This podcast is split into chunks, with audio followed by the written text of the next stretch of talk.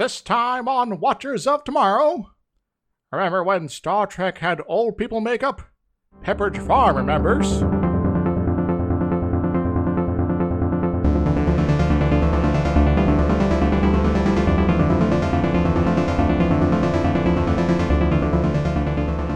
Hello, everybody. I am Gepwin. Welcome to Watchers of Tomorrow, the sci fi critique show that needs a better intro, but we do too many weird things and go on tangents. I am joined, as always, by my good friend and co host, Dr. Izix. Hi. And this week we watched the Let's Make Fun of Old People episode of original series. A tad, yes. Uh, though I guess for me, it ended up being uh, less awful than I was worried about, but it's still kind of uh, like, uh, really, guys, in a couple bits. Yeah, there's some weird ones in there. It was mostly boring. It was very, Sort of very a- boring.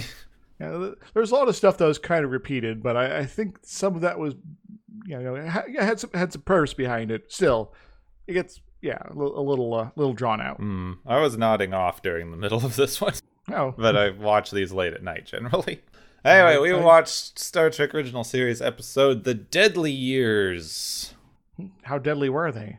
This is moderate. Let's see, one, four, five, five people died in this one. I guess. Yeah, I, I remember several there- off there's the one lieutenant. There's the, the couple people on the planet, and the the one they found that was already dead. Um, was anybody else? Well, they said there were like four people on the planet, and then one Oh, okay. lieutenant dies later. Spoilers. This episode was written by someone we haven't encountered before, named David P. Harmon, who is a decently well-known script writer. Has one more uh, script for Star Trek coming up in season three. hmm. Is that a good thing or a bad thing? Uh, I don't know. At least this one wasn't as bad as some, so we'll Yeah. see. in season three, he wrote an episode called "Piece of the Action." Which I have no idea about that one. So Yeah. apparently involves mobsters. Oh, the mobster episode. I, I don't think I've seen that one. That's probably one of the famous ones. I don't know if I've seen it, but I know of it. More, more rampant time travel. No, I think it's a parallel Earth one. oh wow, another Earth. They do like so many of those, and we haven't gotten to them, so I guess they're all in season three. You got Nazi Earth, you got Roman Earth, you got Gangster Earth, you got Old West Earth. and, then the uh, uh, explosion wiped out the, the uh, three cowboy planets on a gangster world. Star Trek could do its own Crisis on Infinite Earths at this point. Maybe it should. Not as many guest stars this episode because most of the show is on the Enterprise itself. The notable ones are Charles Drake playing Commodore Stocker. He was just in several movies and shows around the same time period, mostly uh, character acting. I, he's not someone I recognize for anything, but uh, he was apparently in uh, something called Harry O. Never heard of it. Neither have I. Sarah Marshall plays Dr. Janet Wallace. She also appeared on many contemporary shows. The only ones that I had actually heard of are Perry Mason and an episode of The Twilight Zone. You know, I wonder if I might like Perry Mason now that I'm older. Yes, at what age do you begin to like Perry Mason? we should find out. Should be an annual tradition. Watch it once a year and figure out when you like it. Finally, we have Beverly Washburn playing Lieutenant Arian Ga- Galloway. Galloway. Something along those lines. She's Yes. not very important. She's just there to show us that things are serious. Yes, uh, she is not a red shirt, but might as well be.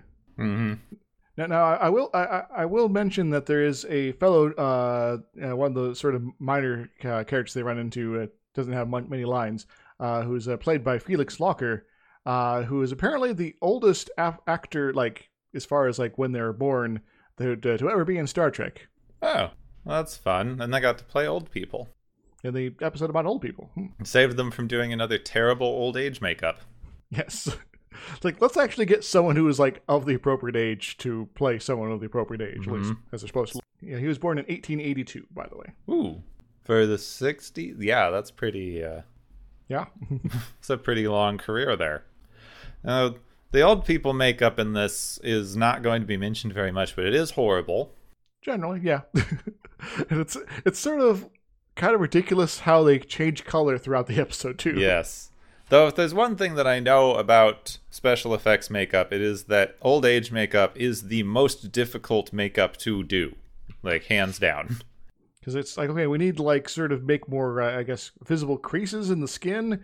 But how do we do that without making them look chunky? Mm-hmm. You need to add a ton of creases. They need to make sense, and it's also a realistic-looking human face, which we have a lot of practice in spotting problems with. So it does get a little uncanny valley.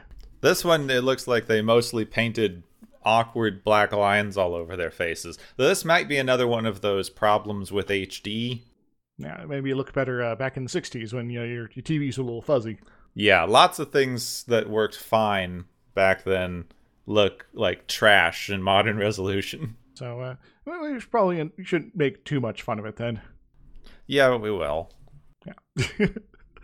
Sometimes we don't follow our own advice, folks. Uh, apologies. We have an hour of episode to fill every week. We're gonna have to make fun of makeup at some point.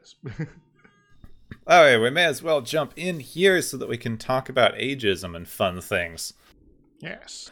I open with Kirk, Spock, McCoy, Scotty, Chekov, and a very, very tiny lieutenant named Galloway beaming down to a small research colony for an annual inspection. Uh, we've sort of seen something like this before a couple times. There is no one there. The crew splits up to try to locate the colonist, and Chekov goes into a very dark room when the lights automatically come on, revealing a very old looking dead man. Chekov understandably freaks out and runs away screaming. He, he's found the, uh, the, the, the, the I don't know the morgue. Yes. I mean, it's laid out. It's like an ancient tomb, Yeah, but with lights. Yeah, it's it's basically just the table, the guy, and nothing else in there. It's kind of weird. Yes. Four lights that just automatically turn on when you get next to this dead body. This is the only thing in the room. it's very overly dramatic for no reason. but anyway, McCoy examines the body, reporting that he did indeed die of old age, but according to Spock, none of the colonists were very old. uh, how old were they? Uh, like forties, maybe. Well, just then, a very old couple show up. They are introduced as Robert and Elaine, both of whom report that they are in their late 20s. Oh, it's even worse than that. There's there's something amiss going on. Both of these people look to be somewhere around 80. Yes, In fact, one of them is the person we were just talking about, who's the oldest actor in the show. uh, Felix fellow. They bring the pair to sick bay where they try to question Robert about what happened, but he is not lucid and is basically unable to understand anything that they're trying to ask him about. Kirk leaves to join a briefing to work out what on earth is going on with the colony. Here we meet Commander Stocker, who really wants to get to a starbase, and this is his one and only character trait. Yes, uh, uh, Commodore, not Commander. Ah, Commodore, yes. and Dr. Wallace, who is an endocrinologist, but this does not really come up much. Uh, basically, they needed an extra doctor. The gist of the meeting is that the colonists are growing old faster than they should be, and they have no idea why. Though maybe it has something to do with Romulans because they are, in fact, next to the neutral zone. Yes, in fact, I think they name dropped the name of the sector, and uh, that comes up like in Star Trek 2, I think. Oh, I missed that. It's like, That's yes, fun. Yeah, we're, yeah we're, we're near the neutral zone in this sector, and oh god, we're being attacked, but by Klingons. What? The crew leave, but Wallace stays because she is, in fact, Kirk's ex, and they want to go all kissy face at each other. wait, wait, we have another one of Kirk's exes just suddenly randomly on the Enterprise. How small is this universe? or how many people has Kirk dated? hmm. These are both kind of concerning questions. But Kirk is called off to the bridge. There's a very awkward line in here where she like asks him why he never wondered why she got married after they broke up. It's like you need a reason to move on with your life after ending a relationship. but uh, of course, everyone's just so smitten with Kirk that they can never find love elsewhere. Don't you know that? Spock called Kirk to the bridge to tell him about how they don't know anything, but there was a comet that they're looking into. hmm. Some sort of I don't know Day of the Comet situation here. Yep. Yep. Also, Stocker still wants to go to his starbase. I'll, I'll go to the starbase, man. Come on, let me let me go. Let me go. Let me, just just right over there, right? Kirk leaves the bridge, but on his way out, he repeats an order which he gave earlier. Dun dun dun. Galway reports to sickbay with some minor hearing loss. McCoy basically dismisses her. Kirk and Spock Kirk calls Spock from his quarters to tell him to look into the comet, even though he already did that earlier. Again. And uh, I think this is about when he gets his first weird twinge of pain. He reports to sickbay where Robert has just died. Scotty calls up to ask if he can come to sickbay, which I thought was weird that they have to call and ask if they can come to the doctor. Okay. Well, you know, McCoy can be busy. He does have some weird patients who are dying of old age for no reason. True. Yeah, yeah he might be busy. Kirk and McCoy both make fun of each other for looking a little bit grayer than usual, which they do. Nobody like they're they're in their old age makeup, and everyone's still oblivious at this point. Well, it's it's they, they, they sort of stage it up uh, throughout the episode. This is it, it's obvious that they're wearing makeup at this point, but it is not as ridiculous as it gets later. Yeah. Kirk is there to have his shoulder pain looked at, but when McCoy scans him, he is very surprised to find that he has advanced arthritis. Oh no! Um, have you been uh, aging up that particular arm, or are we going to scan the rest of you too? Scotty enters looking like the world's saddest basset hound. Yes, and uh, his makeup job is already a few stages up. yeah, he has really, really just pure white hair and just is very sad looking. But this is the only time we see him in the entire episode, so I guess they had to do something. Well, they do have him sort of uh, at uh, a later part, uh, the, the, hearing uh, situation there, uh, but it's, it's he's just sort of kind of there. Yeah, just sitting around. So the basic gist is everyone who was on the away team is now exhibiting signs of advanced aging, except Chekov, who is fine. That's because he's secretly a member of the Monkees. the monkeys never age. exactly. Basically, they all have about a week to live. Also, for some reason, the cognitive decline is advancing faster than their normal physical aging. This way, we can have them uh, ex- exhibit the uh, you know, late stages of uh, like dementia and things like that without having too much makeup. But Spock's going to be fine for a bit longer because he is a longer lived Vulcan. So, you know, he can go well past 100 and not be too bad. Wallace flirts with Kirk a bit more. He gets mad because she thinks it's a pity flirt. Mm-hmm. That's about it. yeah. Uh, there's some weird flirting throughout the episode between the two, and it's just this is maybe the most like what? yeah, it's just dumb. There, it never even pans out to anything. They're just there. I guess there might be some sort of motivation for having it, but I'm not really seeing it. Kirk returns to the bridge, but he is not doing well. He's repeating orders, forgetting things that he just did, not remembering that the Romulans broke encryption code 2 a few weeks ago, and falling asleep in his chair. Yes. Yeah, this code 2 thing is actually important. We'll get to that later. But good news Spock knows that the comet is what spreads some weird radiation on the colony that is the cause of their advanced aging. Oh, uh, radiation? Is it uh, alpha radiation, beta radiation, gamma radiation, uh, something else? Uh, it's something else. I don't know. Okay. Green. It's green radiation. I imagined it as green, even though I don't think they ever said anything. Yeah. Well, it could be peak energy. I hear pink too energy. Much pink en- yeah, I hear too much pink en- energy is dangerous. Is that like the pink tax? I don't know. I was actually referencing uh, uh, Power Rangers. also, Stocker wants to go to a starbase just in case you forgot. Yes. He's now at least using the excuse that, like, yeah, we got more facilities over there. We might be able to, like, save you guys' lives.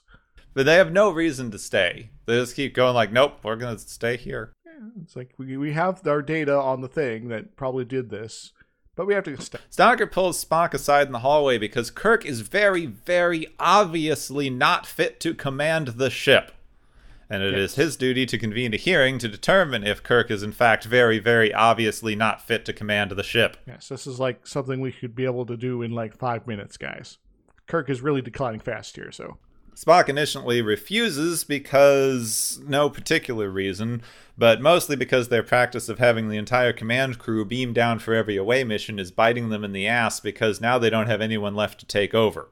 Yeah, well, we do have this Commodore guy. He's technically able to be in charge, but there's there's maybe some issues with that. Maybe this is like the third time a Commodore has showed up and taken over, and now we're supposed to think it's horrible for some reason. He doesn't even act like he's a superior officer. And yeah, in fact, he's very like, you uh, know, this is your ship. I'm going to let you run things until you're not competent to do such. We get a quick scene where Galway dies, just to remind us that they're all gonna die, supposedly. Because main characters die on die on the show all the time. But they, for some reason, like decided that she needed to be 10 years younger than Kirk. I mention it specifically, I guess because having a woman older than 20 on this ship is going to be gross or something. And then she dies first because her metabolism's different. So uh, she internalized the radiation faster, and uh, yeah. There is an interminable courtroom scene to get Kirk removed where they go over every single thing that we have already seen. Yes. So it's uh, the part of the episode that's kind of a not a flashback of the rest of the episode, but it is kind of. Mm-hmm. And it goes on just way too long. Yes. Is this where you nodded off? Yes, it definitely is. Don't worry, some of the people there at the meeting are also nodding off, so. They basically decide he is not fit to command the ship anymore, but he gets old person crotchety about it and gets mad that they're giving it to Stocker. Yeah. Stocker takes over, orders that they go to his starbase finally, and to do so, they're going to cut across the neutral zone to save time, apparently. Wow, this is a terrible idea, but okay. Yeah. He's supposed to not be a good commander because he's never had a field command, but this seems just next level stupid. Yes.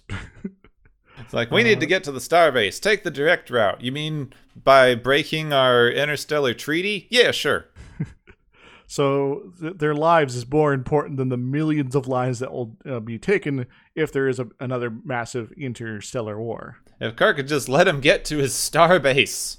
This needs to be a starbase so bad. Maybe the Commodore is secretly like some sort of transdimensional ener- uh, entity, and there's something at that starbase it really needs to get to in order to survive. That's my headcanon now. Kirk is super angry about not being in command. He thinks Stocker's going to get them all killed. He's probably right. You know, he's upset and, uh, at Spock and Wallace for realizing that he wasn't fit to command. And uh, in fact, there's uh, you know ex- uh, a good exchange around here somewhere that uh, uh, you know between Kirk and Spock specifically where Kirk's just so outraged, like I never want to see you again, sort of stuff. Like, you know, this is like some some kind of like punch of the gut sort of interactions they're doing here. Yeah, they break up briefly though. Yes. They'll get over it by next episode. Well, they all spend some time going over everything that happened to the planet to try to figure out why Chekov is fine. And then they remembered that Chekov got scared by a dead body. And when you're scared, your body fills with adrenaline. Also, adrenaline used to be used to treat radiation poisoning before they discovered their better future treatments. So um, maybe if they use adrenaline, they can stop aging. We'll have to mix up some sort of special syrups to do this, and then everything will be fine, or we'll all die. We're not sure yet. One of those. Meanwhile, Stocker is leading the ship to its doom, and they are surrounded by Romulans. Stocker alternates between not giving orders and wanting to surrender. And it's like a lot of Romulans too, like kind of like a whole fleet for some reason. Yeah. Well, I guess they did just detect an enemy ship entering the neutral zone that is defined by treaty as a no-go zone. It's like obviously this is some sort of invasion. Uh, alternatively, the Romulans were actually like already hiding there and like preparing for an invasion of their own, and they're like, "Holy, holy crap, we've been caught." Either way, it's bad. Kirk gets pretty agitated about how the ship is under attack, decides to take the first cure, even though it's possible it might kill him, but at this point it's like the third most likely thing to kill him in the next 10 minutes, so why are they all so worried about it? Dramatic tension! This is the most important thing that's going to get everyone killed at this moment. Now we're on the bridge, and that's a different thing that's going to get us all killed this exact moment. Oh no! This is what happens when you layer too many cl- ticking clocks on top of each other. We've seen this problem before in the series. There's also a lot of really awkward sh- shots of Kirk's groin while he's being cured. Uh, that's how you uh, you know uh, you know avoid having to see him uh, de aging in uh, in real time. You just look at his crotch instead.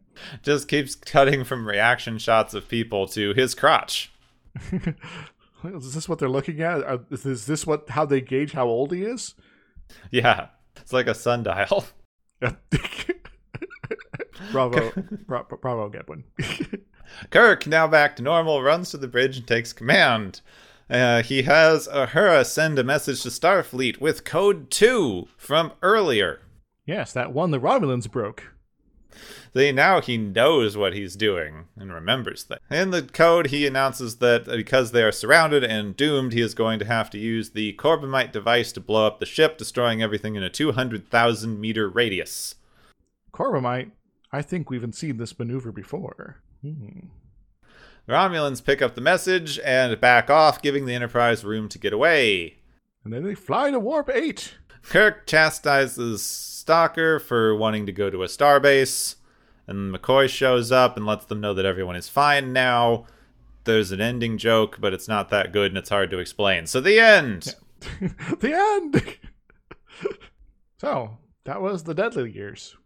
Yeah, it was pretty uneventful and I, I think that the thing that I like most about it is that there was some good character interactions in between the kind of what the hell parts. Some, the most of it went on just so long. It was very drawn out. Yeah, so it's it's sort of like a sprinkling of good stuff in a lot of like eh. Yeah, I'd agree with that. But one interesting thing, I had to look this up because they went adrenaline used to treat radiation poisoning. We go, that can't be real. But apparently, the Russians were doing tests of adrenaline to treat radiation poisoning in the late 50s, early 60s. No, I. So, so wait, wait, wait a moment. Are, are we sure it's not just that Chekov is a Russian and that that's why he was able to survive via adrenaline? I think that they mentioned that at one point, but. I mean, it obviously didn't work very well. There's no way to cure radiation poisoning, but they tested this as well as a bunch of other stuff back in the 50s. So, uh, so maybe we should uh, talk a little bit about how you treat, treat uh, radiation and uh, radiation sickness and all that. Then, sure, by you know dying. If you either get too much of it or you don't. kind of, yeah. that's it's it's kind of a if or sort of thing, and there is sort of the the in between bit where you just get horrible cancers later in life uh, but it's it's still effectively dying from it. Uh, it just it takes longer, um, but uh, you can you know it really kind of comes down to reducing uh, exposure as opposed to treating the damage that's already been done. Uh, and so if you're like been sprayed with like radioactive material, you want to get that stuff washed off you as as, as quickly as possible. if you've been if you've like ingested something or have been breathing in radioactive dust or something like that, there are depending on what is you know the the, uh, the, the materials you're you're interacting with. There are uh, you know chemicals and things like that you can take that will help flush them out of your system fast uh, faster. But you know it also kind of requires that to be you know at all relevant for the uh, sort of exposure you're dealing with here, and uh, and so you're you might be able to get through it okay. You might be able to get through it okay for now, or you're going to be dead pretty soon, depending on the exposure and type of radiation involved. So yeah, there's it's sort of kind of not necessarily up to you how things turn out. I was looking it up, like it just stumbled on a like guide when I was looking up whether adrenaline actually did anything. And it's just basically the time, distance, blocking things, be far away from the, from as much radiation as possible. Yes. Um, so, uh, sort of some disclosure about my own background here is that um, for a summer number of years back, I actually worked at a uh, particle accelerator. Oh, yes. Uh, and they had us uh, wear radiation badges and things like that.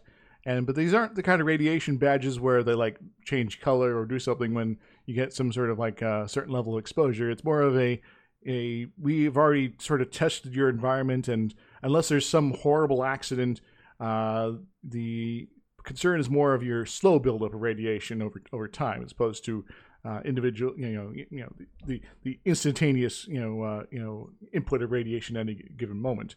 And so this, you know, device will be used to sort of measure your long-term exposure and be able to sort of tell tell us, okay, we need to take you out of this environment because you're getting too much exposure, uh, yeah, and then move you somewhere where there's you know less radiation exposure, and uh, and so it's not so it's very much a a planning sort of stage as opposed to a reaction sort of stage.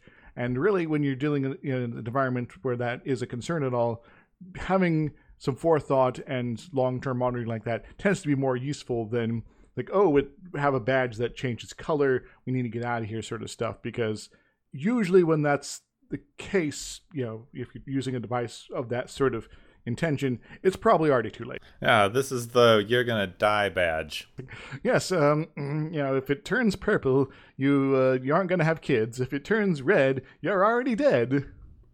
but now, um, it, it is you know you're completely right about you know things like blocking and distance and you know all that fun stuff. Uh, the uh, particle accelerator I was uh, you know involved with there uh, had a, a pretty intense beam overall, and uh, but the the direct beam itself is not something that you know necessarily was worried about. Uh, you know because it was you know going a certain direction, and that was not where we were standing. It's all about the the scattering and things like that, and you know is there going to be some you know impact of the beam at this location? Is that going to uh, you know scatter and cause radiation coming at the uh, control center here or not? And uh, there's plenty of tests to sort of try to make sure that wasn't the case. So they want one of those movie accelerators where it's a massive tube that you stand inside and you see all these weird purpley particles come fly towards your nanogun or whatever it is you're trying to empower with magic radiation juice. Uh, not like that at all. And uh, in fact, uh, you know, there was no uh, sort of direct view into the uh, beam enclosure at all. Uh, you know, all, Then how do you you know- know things are happening if you can't look at the invisible particles? magic crystals. Uh, I'm only half, ha you know, half ridiculous there with the, the term magic crystals. Actually, uh, there's uh, these uh, scintillator crystals which uh, absorb uh, radiation and uh, then emit uh, visible light uh, that's then detected by electronics. Uh, can give you some idea of uh, where your beam is going and uh, what location it is. Uh, there's also other detectors we're using, including the ones I was working on, when I was there, uh, such as wire chambers, where you get, uh, you know, a the, the, particle beam coming in is a charged particle beam. It's made out of protons.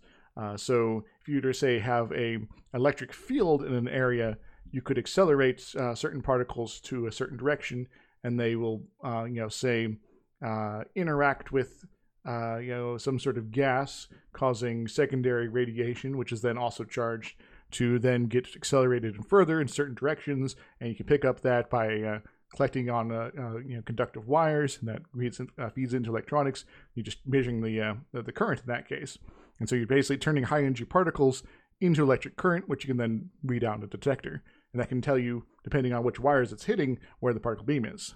Well, that's fun. That's how you know. But did any of it magically make you age faster? nope. You're actually Uh, 10 years old. Surprise!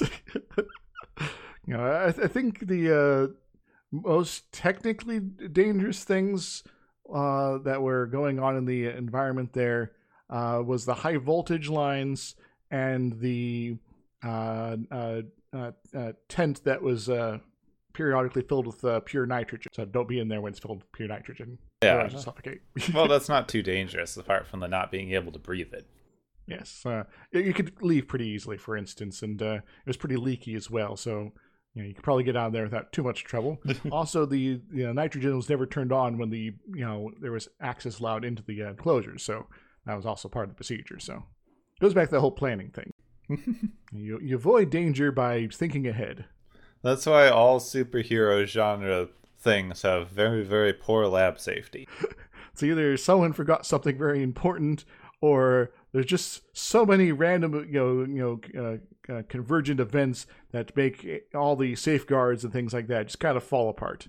Oh no, we didn't make a way to get out of the radiation chamber from the inside once the countdown started. Why? Whoops! Why would you do that? because if the door is left open, it could irradiate the entire lab building. well, why don't we just shut the door after we leave?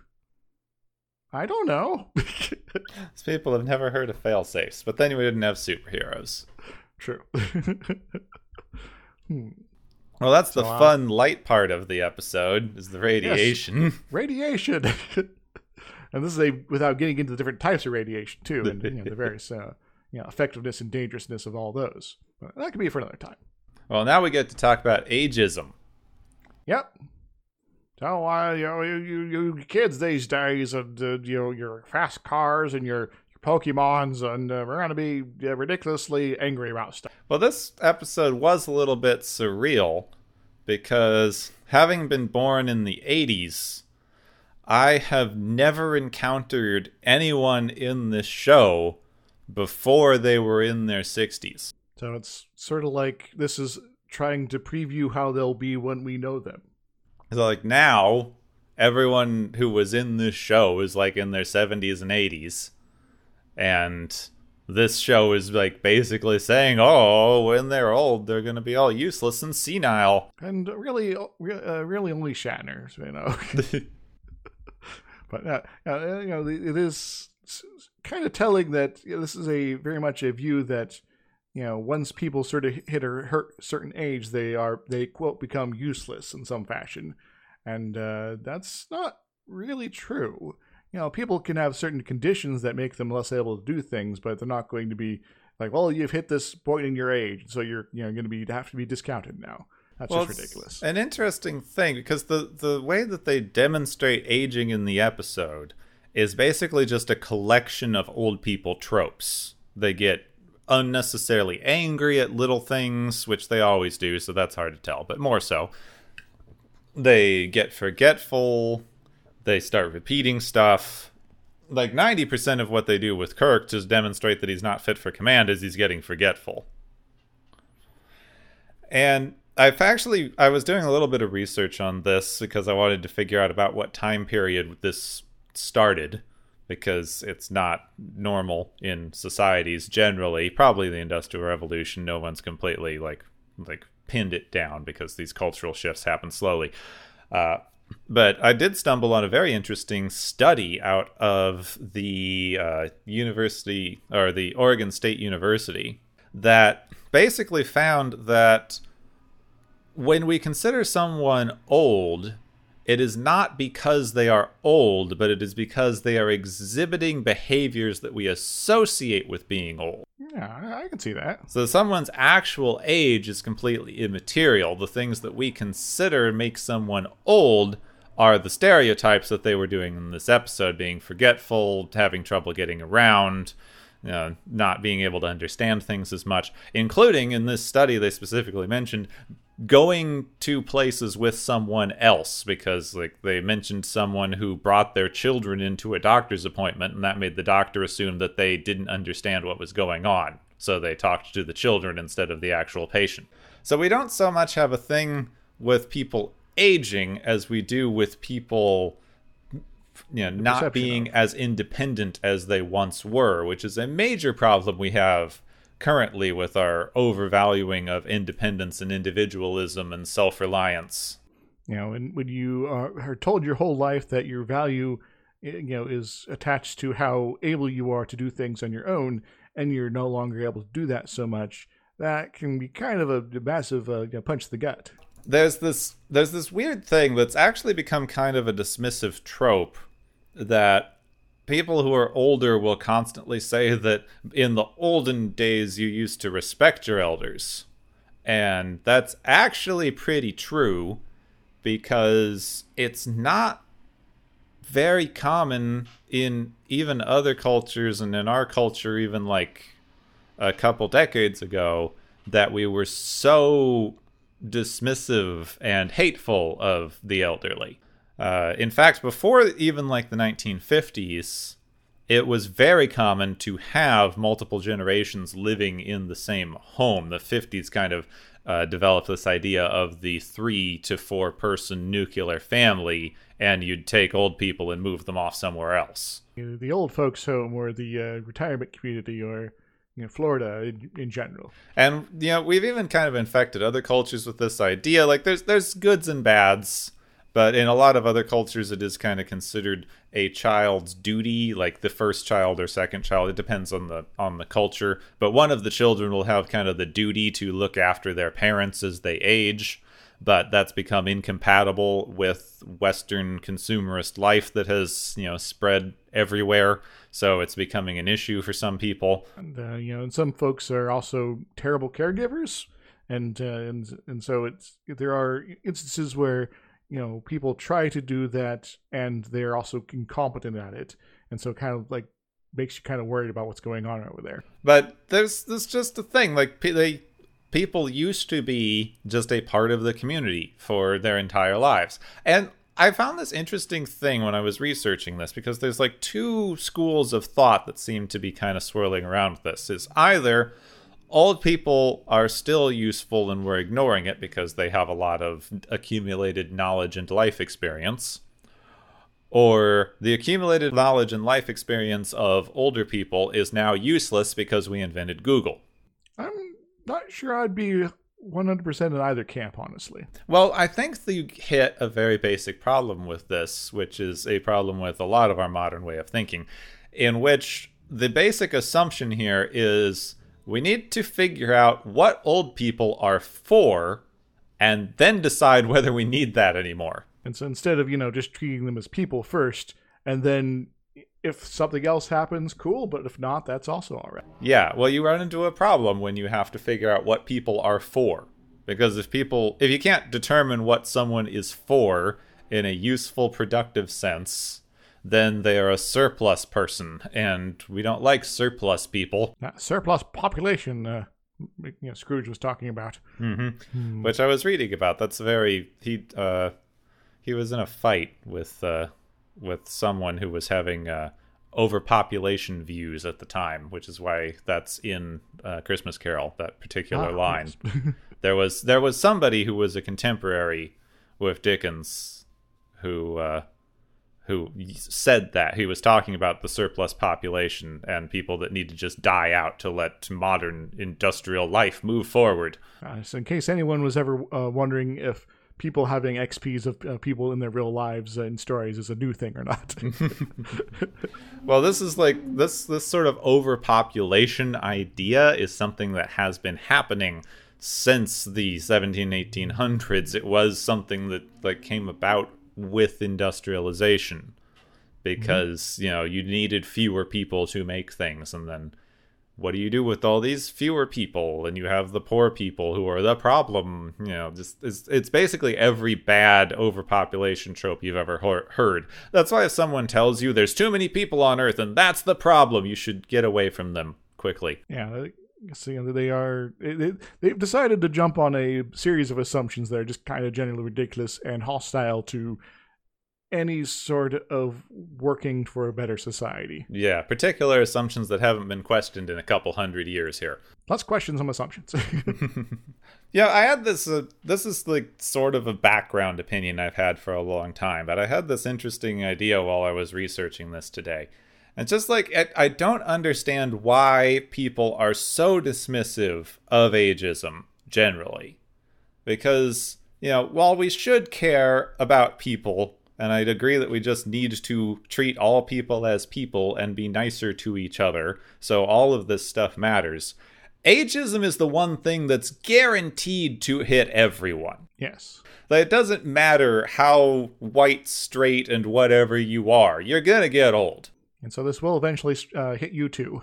I think the general assumption, especially in America, is by the time I am old, because I am a productive, successful member of society who deserves all these things, I'm going to be rich, and therefore it will not be a problem. I'm going to have uh, immortality or uh, at least a comfortable uh, you know senior years there. Because this is one of those things, if you talk about something like ageism and the dismissing of the elderly, all anyone has to do is point to any old rich person and go, well, they're fine. Look at them. I have disproved your argument. I am clever. So, so maybe I should uh, you know talk about uh, an, an a elderly uh, rich person I ran into a number of years back, and their their last few years, and uh, you know, so my grandparents lived in a uh, you know a, I guess sort of retirement community for a little while, and eventually ended up at, a, know, at the uh, sort of uh, uh, nursing home uh, for their you know the last couple years and before they died, uh, and but you know you know going to visit them, you know, the, the various couple locations there, I met, ran into a lot of, you know, you know, uh, random folks there, uh, and um, you know, including uh, you know, just a couple individuals that were very well off, and they were very, very late in life, and they were still basically suffering as much as everybody else there. Uh, you know, they, they were, you know, you know, especially in the, in the nursing home situation, which, you know, some of them are very good, Others are at best mediocre. Some of them are just terrible. This was one was kind of just kind of mediocre. Uh, they, uh, you know, they were, you know, they were honestly kind of scared a lot of the time when the occasions I ran into them because they didn't know what was going on. They were feeling powerless. They were feeling that they were being put upon, and they're also, you know, some of the interactions with the orderlies or whatever, uh, I don't forget the exact term for them, uh, you know, were honestly kind of unfortunate. The, you know, some of the folks that worked there were pretty good with what they were doing. Others were kind of jerks, and you know, it's like, yeah, I, I get it. You you you you you work with the the older folks here day in and day out, and you maybe as a person have is kind of worn on you, and you've kind of taken on a more confrontational uh, uh, view of your interactions here. And it doesn't matter if this person is rich, poor, or whatever. There's still someone that you are here to, uh, uh, effectively, from your view, wrangle in order to get them to do whatever you're here to make them do. And the, the interactions there were kind of unfortunate, and it's sort of it, it's it's a lot of this sort of stuff uh, left impressions on me uh, that wow, how we treat old people kind of sucks. Well, if and, you, you treat anyone as a burden, is going to become a problem. I'm not going to actually say it, but I was a while ago. I read this thing that a very common slur that we use for uh, gay people right now actually originally referred to the elderly. It was an old slang term for a bundle of sticks. And it was originally used for the elderly as a person who is ungainly and hard to get around, like a large bundle of sticks. That's, that's a weird sort of uh, etymology there. Huh? Mm-hmm. Now, there's a, like it's interesting when you mention something like a nursing home because we moved a lot of people to elder care facilities, is the general the euphemism, and there was supposed to be this this idea of you know they shouldn't be burden on their families because you know working American man shouldn't have to take care of old people. How horrible! So we can use the wonders of modern capitalism and just make a place where you can pay to have your relatives looked after. Uh, nursing homes are like there's some that are fine, but even the best of them are very weirdly made. And anyone who's been in kind of modern nursing home, like I remember my grandmother lived in one briefly. Uh, she moved around a lot. She didn't stay in that one very long, but for a little while she was living in one that basically looked kind of like a large, sort of fancy hotel. And there was this this research done a bit ago that this this common trope of older people being easily confused and lost and you know not doing very well mentally uh, can actually be at least somewhat blamed on the environments in which we make them live because having been in some of those nursing facilities and elder care places everything looks the same and even I, as a younger kid visiting my grandmother, could never figure out where her room was because every floor, door, and hallway looked identical. There's, there's, there's no character to it. There's no variance. It is, you know, it's like standard room format repeated, you know, over and over again. And the only real difference is who happens to be in the rooms at the time and what things they might have there with them. And usually that wasn't much. Yeah, so this idea that an old person like can't even find their way back to their room, well of course they can't because you can't either. Yes. Because we removed all distinguishing characteristics from the environment in which they live, which so, is also detrimental to someone's mental health. So you're you're in an uh, environment that's hostile to your mental health, you're that's not useful for you know, your your current faculties.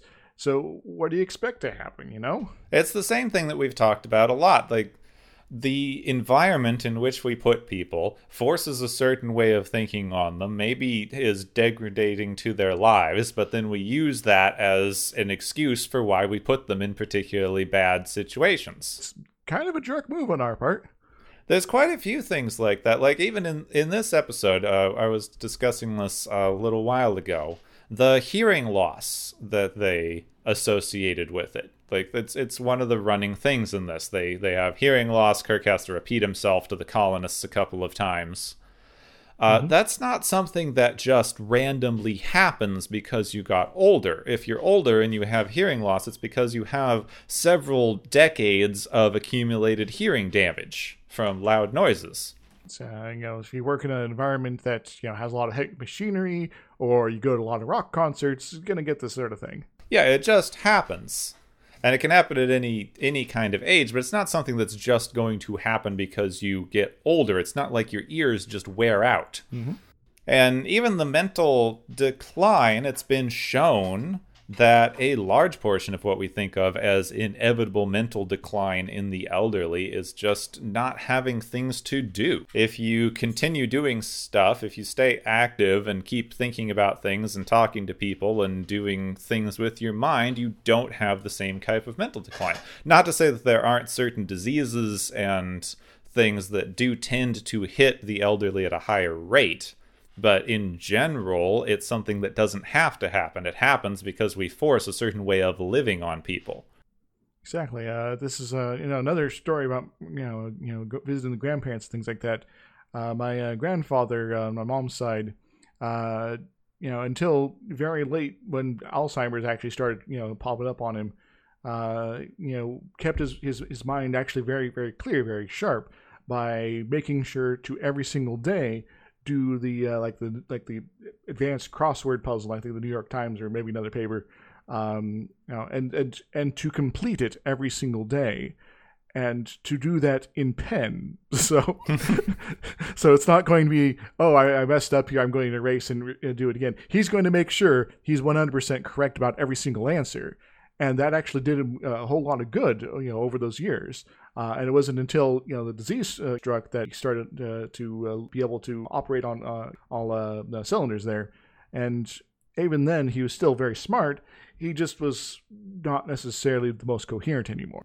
So when we when we decide to like be mean and dismissive of elderly people because of how they are, we need to keep in mind the environment in which our society makes them live. Though interestingly, I was I did see a study some time ago. It's just one study, but they were saying that crosswords probably aren't actually the best for doing mentally taxing activities because it's just a list of words you already know, and you should be doing something like Sudoku that makes you think logically. True, true. Um, that, that's that's one of my, my things I do. but uh, uh, he preferred the crossword because uh, he used to uh, work at a, uh newspaper, Ah. and uh, and uh, so it's sort of something that he got into way back then.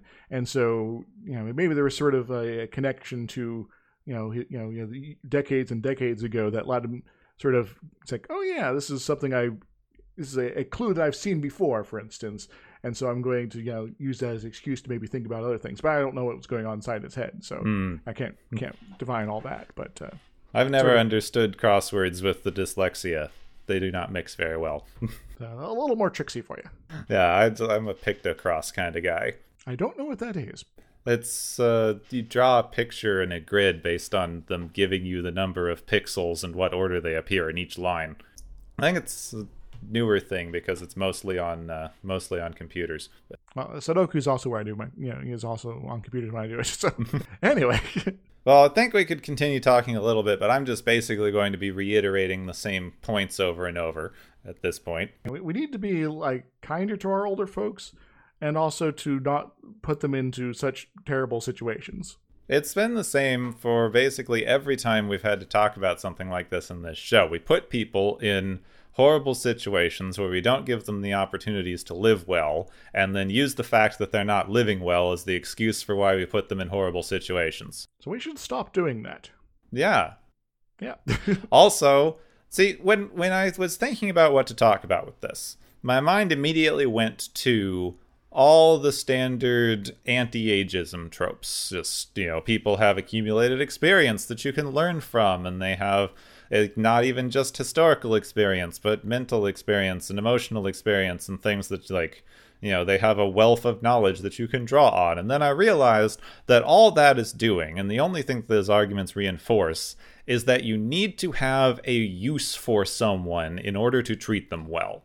And if yeah, and the moment that use is no longer possible because they're getting to the point in their lives where not able to communicate very effectively anymore, then suddenly this argument no longer applies, and then you're back to square one again. yes if you come up with a definition that you need for someone to be useful inevitably it's going to fail and then you have a useless person on your hands And what happens after that is potentially awful. So yes people don't need to have uses people just exist B to B.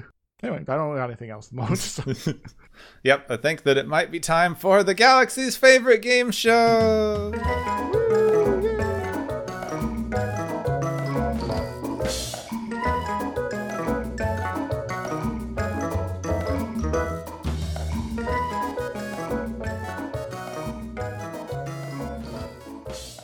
Hey everybody, welcome to the game show portion of the show where we tallied up the various points everyone uh, decided to collect up and uh, score for us, and we got some winners for you. And no, none of these uh, awards are about ageism. At least I don't think so. But anyway, the first one is the TV Love Story Award, which goes to Kirk and Dr. Wallace, because this is just too sappy and melodramatic. It just it just kind of hurts. What do they win, Gepwin? Kirk and Dr. Wallace win a resort vacation wedding thing because it's basically the most appropriate romance we've seen so far. Like it's it's dull, but that's because it's not cringy. dull, not know, you know, you know, less cringe, but you know, also not not super useful. but oh well, at least it was better than usual. So, our uh, our second award is the Incompetent Guest Star Award, which goes to Commodore Stocker for almost getting everyone killed by flying right into the neutral zone. What does he win, Gepwin? Commodore Stocker gets discharged. Like this is a level of ineptitude that is unacceptable. Like I know they kept the entire episode going, he's a pencil pusher who can't really command, but this is just way beyond what anyone in any military organization should be doing. And uh, isn't he also supposed to be like in charge of this sector or something like that? Yes, he outranks Kirk. Yes. so, yeah, I think this one's well deserved. Our final award is the Vorlons in Hyperspace, which also goes to uh, Commodore Stocker for kind of just stumbling to a bunch of Romulans. What does he win, Gepwin? He wins the Corbomite Award for stumbling upward.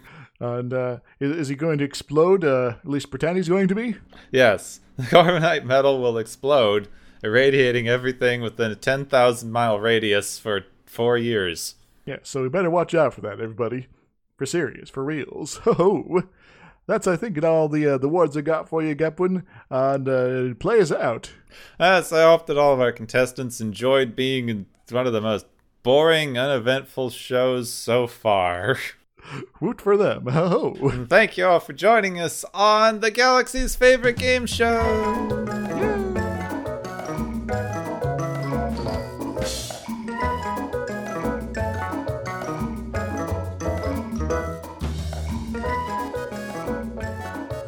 Well, I I think this this week I've been more coherent than last week, so that's good. well, next week we are on to lucky number 13. 13th episode of season 2. Hmm. I hear it's called Obsession. It is. It's, it's just a fragrance. You're my obsession. It's just it's like one of those cologne commercials. Obsession by Kirk. Which I guess is appropriate since it involves a, a some sort of cloud. Yeah, let's see here. I don't remember this one. Uh, Kirk becomes obsessed with destroying a deadly entity he once encountered in his youth. Oh, we're Ahabing again. That's fun. Yes, again. yeah, I, I guess, you know, ships in space, Ahabs are going to happen. This is You know. this is what people mean by there's only so many basic plots, right? That unimaginative TV writers don't bother to use more than five plots. Yeah, the, there are more plots out there. They just require a little bit more thought. I mean, I suppose I can't blame them when they're trying to make a show once a week. They, they do have, you know, some schedules to keep and, you know, and miles to go before they sleep. Yes. the the uh, you know, you know there might only be 50 minutes of television, but there is a lot of work that has to go into uh, production, even of the 60s standards. So All right, I don't know much about this one, so sounds like they're fighting another gas monster. Happens. yeah, as you do. Hmm. I suppose we'll find out more about that next week when you can join us here on Watchers of Tomorrow. Next time on Watchers of Tomorrow, Kirk versus vaping.